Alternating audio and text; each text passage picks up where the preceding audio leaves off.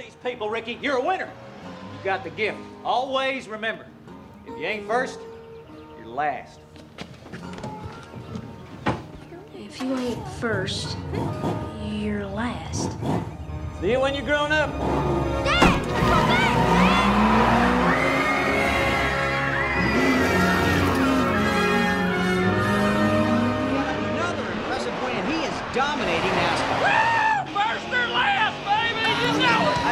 seen a driver who wants to win more than this guy. I can get used to this winning thing!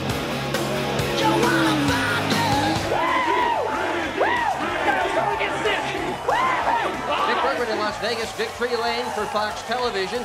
Ricky Bobby, today's big winner. A heck of a win for you today, but it seems as if you either win or crash the car trying to win. Well, Dick, here's the deal. I'm the best there is. There's a big, hairy American winning machine. If you ain't first, you're last. Dad! I'm diabetic! Dad! Why are you doing this? Applebee's has rats. I found a whole rat in my Cobb salad. Dad, where are you going? Come on, frat boy, you want to go? What's going on, man? Oh, Ricky, let him go. Hey, all those races I won, that was for you. You know that? I did just like you told me. If you ain't first, you're last. What are you talking about? Well, you told me that day at school for career day. You came in you said, if you ain't first, you're last. Ricky, I was high when I said that. But that doesn't make any sense at all. You're first, you're last. You, you can be second, you can be third, fourth. What are you talking about? I, I lived my whole life based on that. Well, now what the am I supposed to do? What the am I supposed to do? Isn't that a great question? Uh, what do you do when you don't know what to do? That's the question that Ricky Bobby is really asking there. That's the series that we're in right now. What do you do when you don't know what to do? My name is Danny. I'm the campus minister here at Lutheran Church of Hope Ames, which means I get to hang out at Kairos. Also, want to say hi to those of you in Iowa City who are packing out that room um, in, uh, in the beautiful land that is Iowa City. Uh, if we could all turn to that camera or that camera and say, Hi, Iowa City, that would be awesome. Say it one, two, three. Hi, Iowa City. It's so good that we can join together through technology. Um, and, uh, and we love you, Iowa City. I'm trusting that you're saying it back. So, all right, well, hey, what do you do when you don't know what to do? Ricky Bobby is a NASCAR driver who has based his entire life off of a lie that his dad told him when he was a child. If you ain't first, you're last. And so he is driven to restlessness. He is driven to drive so fast that if he's not going to win, he will crash his car in the effort to do so. And then he finds out that it was all a lie. And what does he do then? Kind of the, the, the, plot of that story is Ricky Bobby is this great, successful race car driver. Then, through a series of uh, wild events uh, where he thinks he's on fire, crazy movie, take a look at it. Um, he, uh, he loses his ability to drive fast. And you'd think, okay, well, maybe that got him to the place where he could finally rest. But it just makes him even more restless. He can't chill out. He has to drive fast. He has to win because if he wins, he believes then maybe, just maybe, I'll earn my dad's love. And of course, by the end of the movie, he finds out that was never going to earn him his dad's love. And he is driven now into a state of incredible restlessness. The Bible tells us when you don't know what to do, you have to rest. This comes from the very beginning of the Bible in Genesis chapter 2. Genesis is the first book of the Bible. Chapter 2 is the second chapter of the Bible. And it says this in Genesis chapter 2 God has created the world.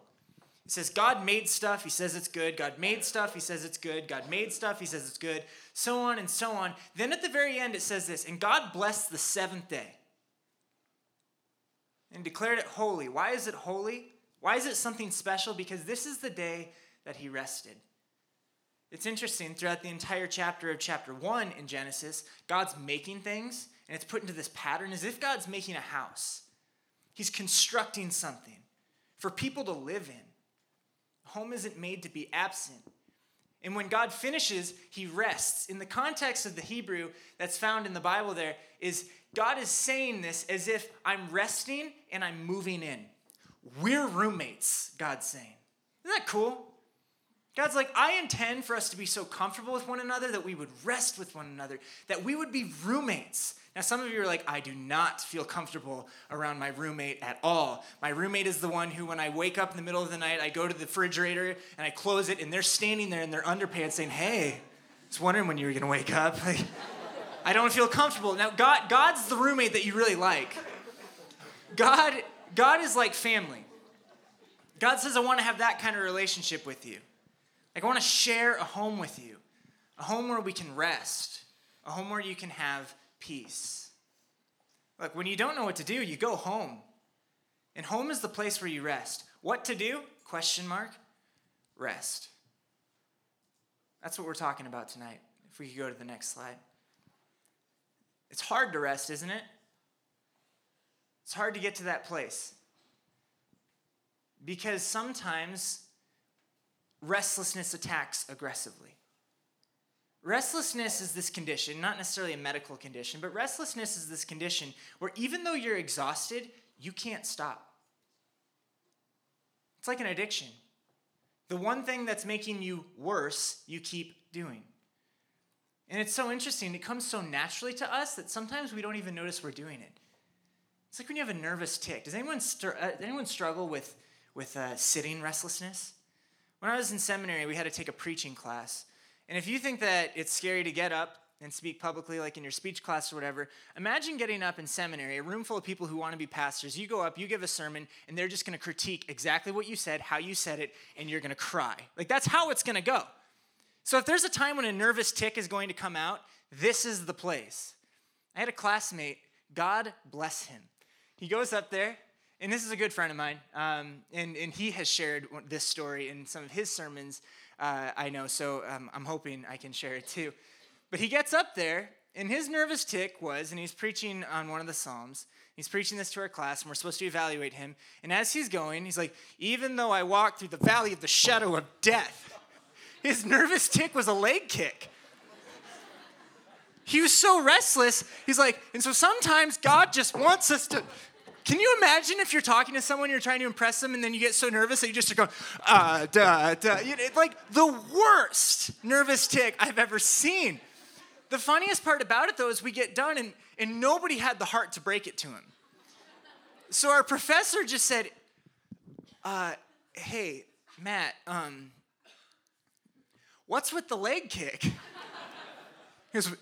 I kid you not. Matt says, Matt was my roommate in seminary. Matt says, what are you talking about? he didn't even notice. I mean, I'm not exaggerating. He, is, he was a gymnast in college, so he could kick his knee up to his face. But he didn't even notice because sometimes restlessness comes so naturally to us.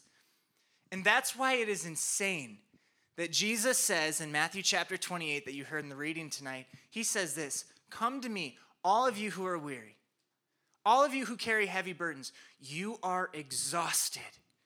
And what you need is rest. He is saying, I'm the only one who can give it to you. I'm the only one who can give you real rest. Real rest. It's hard to buy into that, though, isn't it? Okay, sure, I'll rest, but first, what are the things that you have to do before you go to bed at night? Some things are just routine, they're habit, they're healthy. Brush your teeth, floss. People who floss live an average of six years longer. That's science. My dental hygienist told me. I don't know if she was telling the truth or she's just trying to help me out. There are good habits that you have to do before you go to bed, but, but what about the other stuff? Like, oh, that paper's keeping me up. I, I cannot let it sit oh, I have to sweat out another half pound before I can go to bed. Otherwise, I'm just going to feel gross.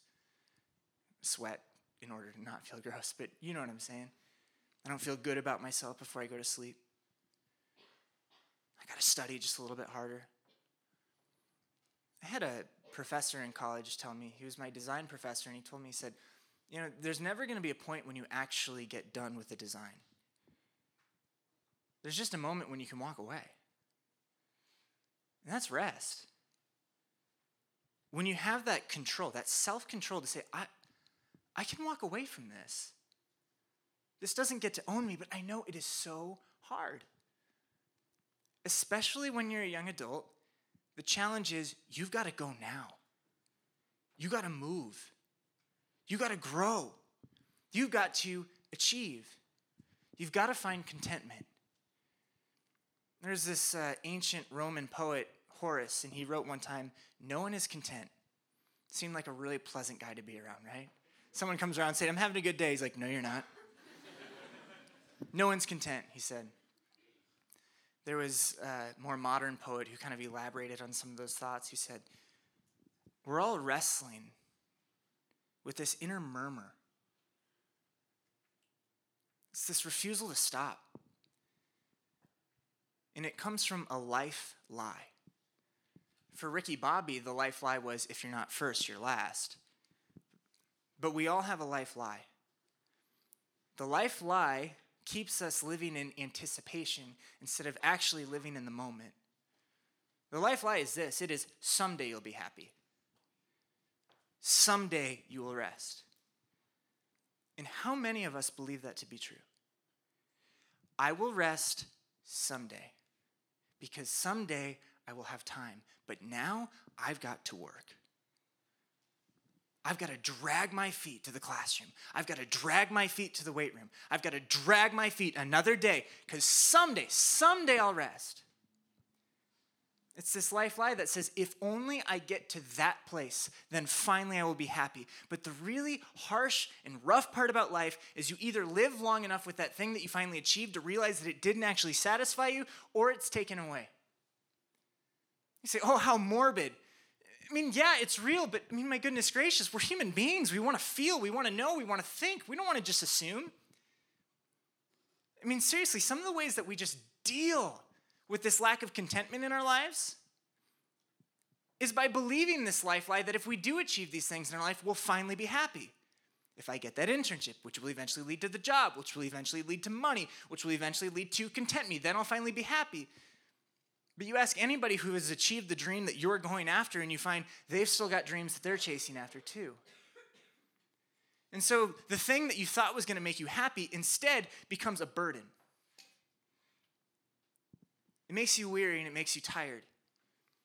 And you can no longer enjoy that thing that you thought was going to make you happy. I'm wearing white shoes right now. It's hard to enjoy white shoes. You know why? Because you're always worried about them getting dirty. And you're like, okay, well, I'll just go get another pair of white shoes once these white shoes get busted enough. Then you put those white shoes on. You're like, uh, well, uh. a day like tonight where it's, or a night like tonight where it's snow's coming down everywhere. You're like, I don't want to get in the mud. So you're like doing this and all over the place, and you don't, you can't enjoy it. It's like you don't wear them unless you're walking inside. You walk outside in a blizzard barefoot, and people are saying, What are you doing? I just got to enjoy this. What? And the life lie becomes that's going to make you happy. So you live long enough with it to find out that it didn't make you happy, or you live long enough with it until it's taken away from you. Maybe you just believe it's going to be taken away from you. How many of the relationships in our lives are unhealthy because we are so scared that it's going to go away? Some of the relationships that we get into in our lives turn into burdens. And we think that it's the thing that's going to make us so happy. But the truth is, the entire time you're in that relationship, you're terrified that the person is going to go away. Just think about the things that you used to look forward to, right? Like when I was uh, an early teen, I was like, man, it's just gonna be so cool when I can drive. And then you start to put things to the three week test. You ever heard of the three week test? So I'm an early teen, I'm like, oh, I just can't wait till I can drive. I finally get my license. Three weeks later, I'm paying for gas. I get a speeding ticket, and I'm like, is this all there is to life? I'm like, oh, well, I, I, can't wait to, to move to college. I can't wait to get out. And some of you guys know, three weeks into college, you're like, oh, I miss my family. Is there more to life than this? I'll tell you what, I was in college and I thought, well, I just can't wait to graduate. I can get rid of some of these burdens. Three weeks after college, I'm like, I really miss my friends. Is there more to life than this? Maybe eventually you get to that place where you're like, oh, well, if I could just find someone to spend the rest of my life with, if I could find, you know, someone to marry me, you know, someone to really commit to me. I did that. I found someone who's agreed to marry me, and three weeks later, she's like, this is, there's got to be more to life than this. God bless you, Abby. You know? For me, I'm still believing it. This is it. No, no, we're, we're healthy enough. Look, you want to put a test on the health of your relationships? Are you constantly afraid that it's going to go away? You might be overdependent. And that's not rest, that's restless. Jesus says, Come to me. I'm the only one you can get it from. In Matthew chapter 23, Jesus talks about the other places where people try to get it from. People who try to get it through achievement and success and the dreams. He says this in Matthew chapter 23. He says this about people who have found achievement. He's talking about the religious teachers and the Pharisees, the people who are the uppity ups of his society. Like the crowds that Jesus is teaching to, Jesus is a religious leader, he's a teacher. And so people are coming to him for spiritual direction. So these people who are coming to him also look up to religious teachers and the Pharisees. These people who knew the law of God so well. And Jesus says this about them don't actually follow them. Listen to what they say, but don't follow their example because they crush people with unbearable religious demands and they never lift a finger to ease the burden. They're bringing you burdens. And the reason is because they've made you believe that they're not following a life lie. But the truth is, is they're faking it. They're not happy either. They follow the law. They wake up. And on the outside, everyone thinks that they're doing fine. But there's really just self censorship happening. There's something that happens between here and here, and here and here, right? Like before your words get from your head to your mouth, something filters it. Sometimes, in the same way, before words get from your heart to your mouth, something filters it. And a lot of times, that's so good. Like, that's really good until it stops you from being you, until it makes you afraid to be you. And it's restless. You're constantly putting up this facade. Am I living up to the standard? Am I getting close to achievement? Am I fulfilling my purpose? Is my someday getting closer? Is that if only becoming something that I can start to see? So we start to say things, wear things, hang around places, do things it's not us. And Jesus is talking to people in front of him who have been trying for a lifetime to impress these religious teachers and Pharisees who are dealing with the same insecurities that they're dealing with. If you're caught up in your insecurities and you feel alone because you're worried that someone's going to find you out, let me tell you this you're not alone in that. We've all got a life lie that we're dealing with. And so Jesus provides the alternative. He says, don't let their burden wear you down. Come to me, take my yoke upon you. He says this. We heard this in the reading tonight, Matthew chapter 28. Take my yoke upon you. Now you can hear that and you can think that Jesus is saying, Take my yoke upon you, and you focus on the word yoke. Now, if you're wondering what the word yoke means, because the first time that I read this passage, um, when I heard yoke, I th- immediately thought of eggs.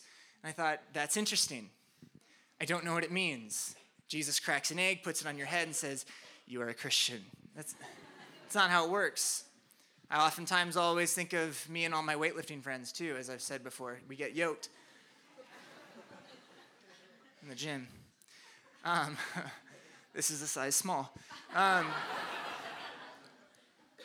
he says, Take my yoke upon you. A, a, yoke was, was something that was placed on animals, specifically oxen. And you'd put two oxen in there, you'd put it underneath and they would use this to carry a load. Or sometimes they would use the yoke to bring them along. Now, there's a problem with a yoke if you're matched up with something that you can't keep up with. Like, you are tied to something, right? Like, you're tied to something. And if you're tied to someone who outmatches you, someone who's stronger than you, bigger than you, faster than you, you drag and it hurts. If you are tied up next to someone who's not up to your standards, you drag them and you start to hate them. Anybody here ever been wakeboarding? I learned how to wakeboard when I was working at, uh, at Bible camp. There's a Bible camp here tonight, Camp War Eagle, check them out. Um, but I was working at a Bible camp um, and I learned how to wakeboard. And this picture makes it look like I got kind of good, right? So this was one of the, yeah, I know, it's, you can tell how old I am because that's really grainy and that was Instagram worthy back in the day there's a reason why I chose that moment. And if you're like a real wakeboarder, you know like that's that's not an impressive picture. But but to me, on my first day of wakeboarding, I'm like, this is big. This is big time. But there's a reason why I chose that specific moment in the pictures to post. Because the next frame would have looked a lot more like this.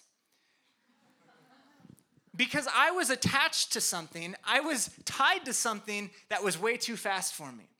I launch up in the air, right? And like I'm going with the boat, and I'm like, this is so easy. I mean, come on, everything comes naturally to me. I'm gonna fly over the wake here and just go cruising. The problem is, friction goes away once you get in the air, you know? And all of a sudden, the board catches like the air or something. The board, it's like it became a kite. And so all of a sudden, my legs kick back, and I'm still holding onto the rope. So I have turned into Superman over Lake Okoboji, and the boat is still going. You know what happens? 25 miles per hour slam into the water because I was yoked to something that I couldn't live up to. I mean, seriously, like it sometimes just hurts us and it drags us along. You're like holding onto this rope in life, You're like, okay, I got a handle on this, I got a handle on this, got a handle. Oh, Lord, have mercy on my soul. And we all get to that place in life where we um, we face plant, and it hurts. And maybe what hurts the most is the embarrassment. And then you become restless to fix it. Do you know how many times I got up and tried that again? And do you know how many times I succeeded? It took like two years to succeed. Do you know how many concussions I probably got from that? At least 12. But Jesus says this He says, My yoke, it's easy to bear, and the burden I give you is light. Yeah, Jesus wants to be attached to you, Jesus wants to be connected to you. More importantly, he wants you to be connected to him. And he doesn't say, let me drag you from behind the boat. He says, get in the boat. Because we're roommates, we're family, we, we rest, we do life together. And yeah, I saw you fall. No, you can't live up to my standards. Of course not. But I'm the only one you can yoke yourself to who, when you hurt me, I'll forgive you, and when you embrace me, I'll satisfy you. All the time. I'm the only one. My yoke is easy to bear, and the burden I give you is light. I've heard a lot of sermons on this in the past where people say, Yeah, but it's still a burden. Yeah, but it's still a yoke. So, what you need to do is you just need to look at the sin in your life and you need to shoot it in the face. Since when did becoming a Christian have so much to do with the things we're against and not as much about the things we're for? Jesus' yoke is so easy, it is so light, that it eliminates the life lie. That those things can still control you, that you're still yoked to it. I know temptation is still very real. I know that the devil, the enemy, tries to come into your life says, No, no, no, you're still tied to it. Because the life lie comes from the liar of all, the father of all lies, the Bible calls Satan. To tell you, to trick you, to manipulate you, to think, no, you're still tied to these things. The freedom that God gives you is that you're in the boat and the life lie is sinking to the bottom of the lake. Those things are left behind. How do you defeat those things? How do you finally give up on that? Those numbing devices that you've used in the past that only leave you feeling more restless? It's like, oh, yeah, I know I've been restless before and I've tried to deal with them uh, with all sorts of bad habits and it hurts and I keep on going back to them. Now I'm feeling shame. And maybe someday I won't feel shame, and that, that will be the day when I can come face to face with God. That will be the day when I can enjoy a relationship with Him. That'll be the day when I can finally move into Him. Lie. That's a lie. The truth is that Jesus today says, Yoke yourself to me, connect yourself to me. You are free. So, those things that we numbed ourselves with the habits, the addictions, the relationships you are not yoked to those things anymore. You are free and they are left behind. And that means you no longer have to self censor. You can drop that self reproach that's always embarrassed when the wrong thing comes out. You know, I think one of the reasons why I really like that movie about Ricky Bobby, Talladega Nights, is because I grew up an enormous NASCAR fan. Uh, it's a big thing for my family.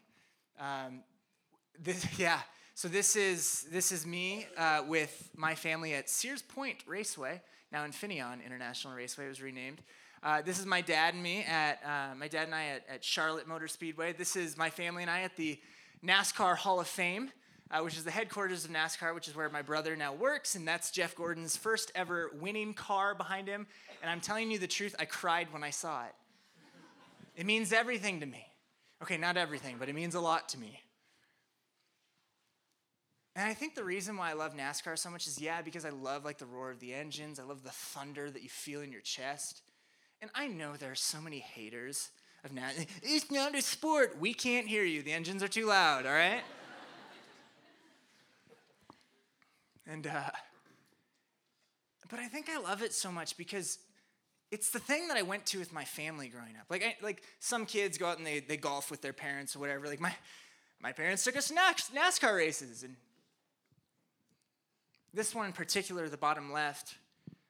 Um, my dad, my mom, and me, we went out there randomly on a weekend um, when I was in college. It's my senior year of college. I came home for a weekend. My dad's like, "Hey, you want to go to Charlotte?" I'm like, "Yeah." Breaks are really nice from school sometimes maybe maybe you know exactly what I'm talking about right now because you're living through young adulthood. And you know that college is not a place that you go to to rest. College is a place that you go to to make it. It's a place where the value or the quality of your work becomes the measure of your worth. So when you can actually go home and be with your favorite roommates, maybe, your favorite roommates, your family, and you can go to those places with them where you can drop that self censorship. You're not trying to live up to standards anymore. The restlessness is gone. You can actually find that deep inner rest of the soul. Because it's one thing to sleep, but it's another thing to be in REM sleep. Like, sure, you can sleep eight different times for an hour at a time throughout a day, but you will wake up the next day completely exhausted because you never actually had deep sleep.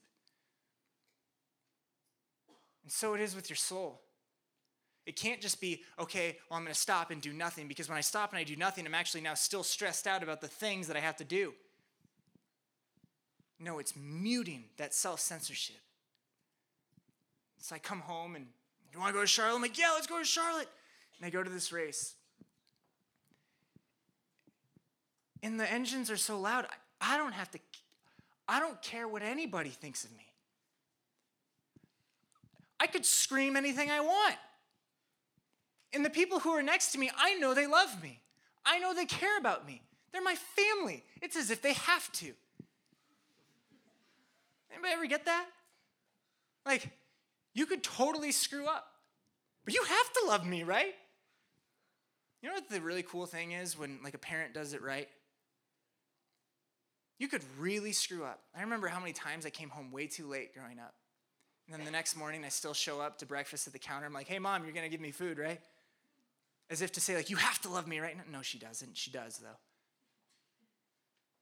Like, hey, dad, you're going to give me a ride to school, right? Like, hey, dad, you're going to let me use your car, right? Like, you have to love me. No, he doesn't have to, but he does. So I'm sitting next to those people, and I can scream at the top of my lungs. At this point, when the greatest race car driver of all time, Jeff Gordon, was still driving. Man, God bless those years. And the self censorship is dropped. And the self reproach is gone. Jesus says, You want real inner rest? Come to the one who loves you so much that you might think I have to love you. Come to the one who loves you so much that you'd feel comfortable screaming at the top of your lungs that you wouldn't be ashamed to get in the boat with after completely wiping out. Come home and rest. Jesus says this He says, Let me teach you. You've been trying to follow the, the rules and the standards of the religious teachers and the Pharisees, but they're living a life lie too. And Jesus says, Now come to me, let me teach you, because I am humble and gentle at heart. God, in the flesh, says, I'm humble and I'm gentle, and you will find that deep inner REM cycle rest for your soul.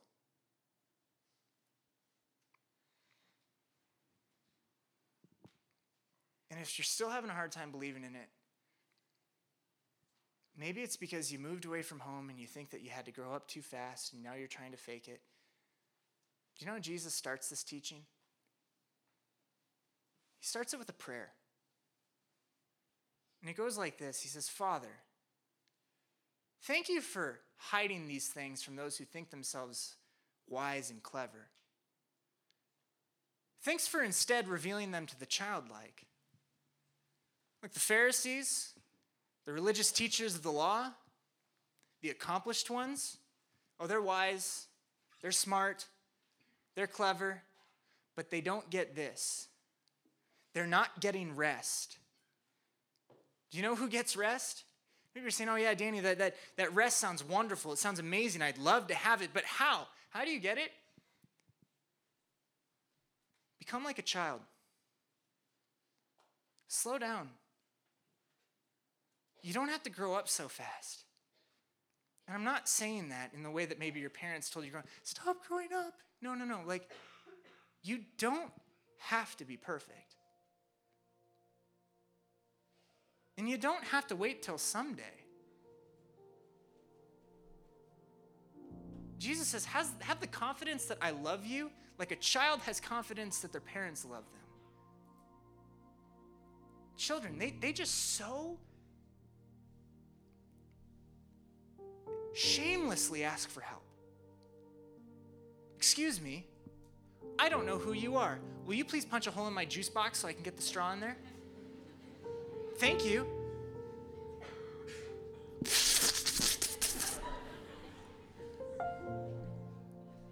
And then they believe that you have to love him.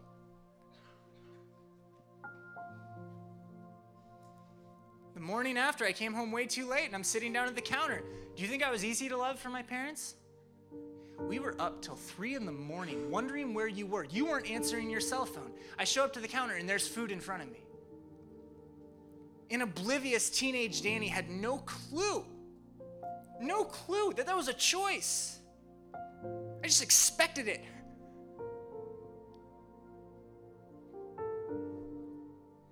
But I had rest and I had peace. Yeah, maybe it takes the humility of a child. But it's a lot better than that eternal inner murmur that tells you you're not good enough.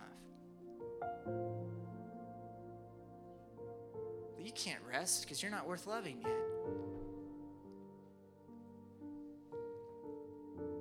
Jesus says, Become like a child. Notice how he addresses this prayer. He addresses this prayer as God's child. He says, Father. Calling God Father was really important to Jesus. People in the Old Testament, before Jesus came, they didn't ever call God Father. I mean, they compared God to a parent, but they would never address him as like, You are my Father. And then Jesus comes in and he says, No, we're closer than this infinite being who looks down on humanity and judges and, and is disappointed all the time. You're my father.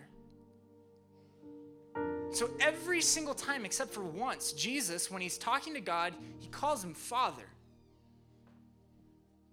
Love me like I'm your child. He calls him Father every single time but once. And the one time when he doesn't call him father is the reason why you can call him father, and the reason why you can rest. Because the only place where you can truly rest is the place where you can rest your soul and to mute that murmur and have peace. Jesus said, You will never know what it's, not, what it's like to not be a child of God because when Jesus Christ is on the cross, he doesn't call God Father, he says, My God, my God, why have you abandoned me? Jesus went into the place of eternal restlessness.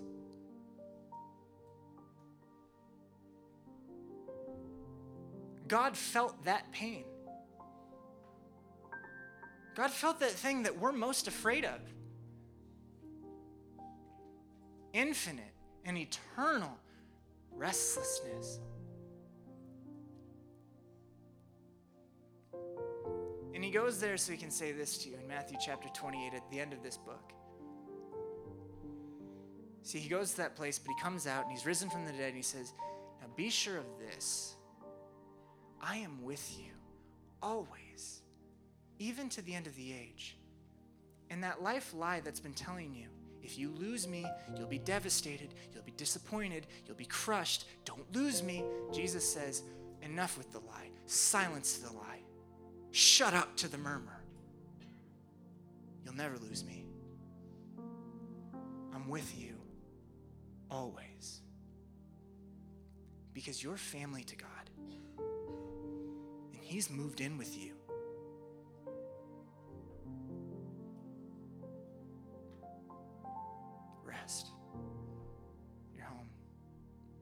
Most important instruction I can give you is this Jesus Christ Himself welcomes you to His table, He welcomes you home. He welcomes you to uh, enjoy rest for your soul.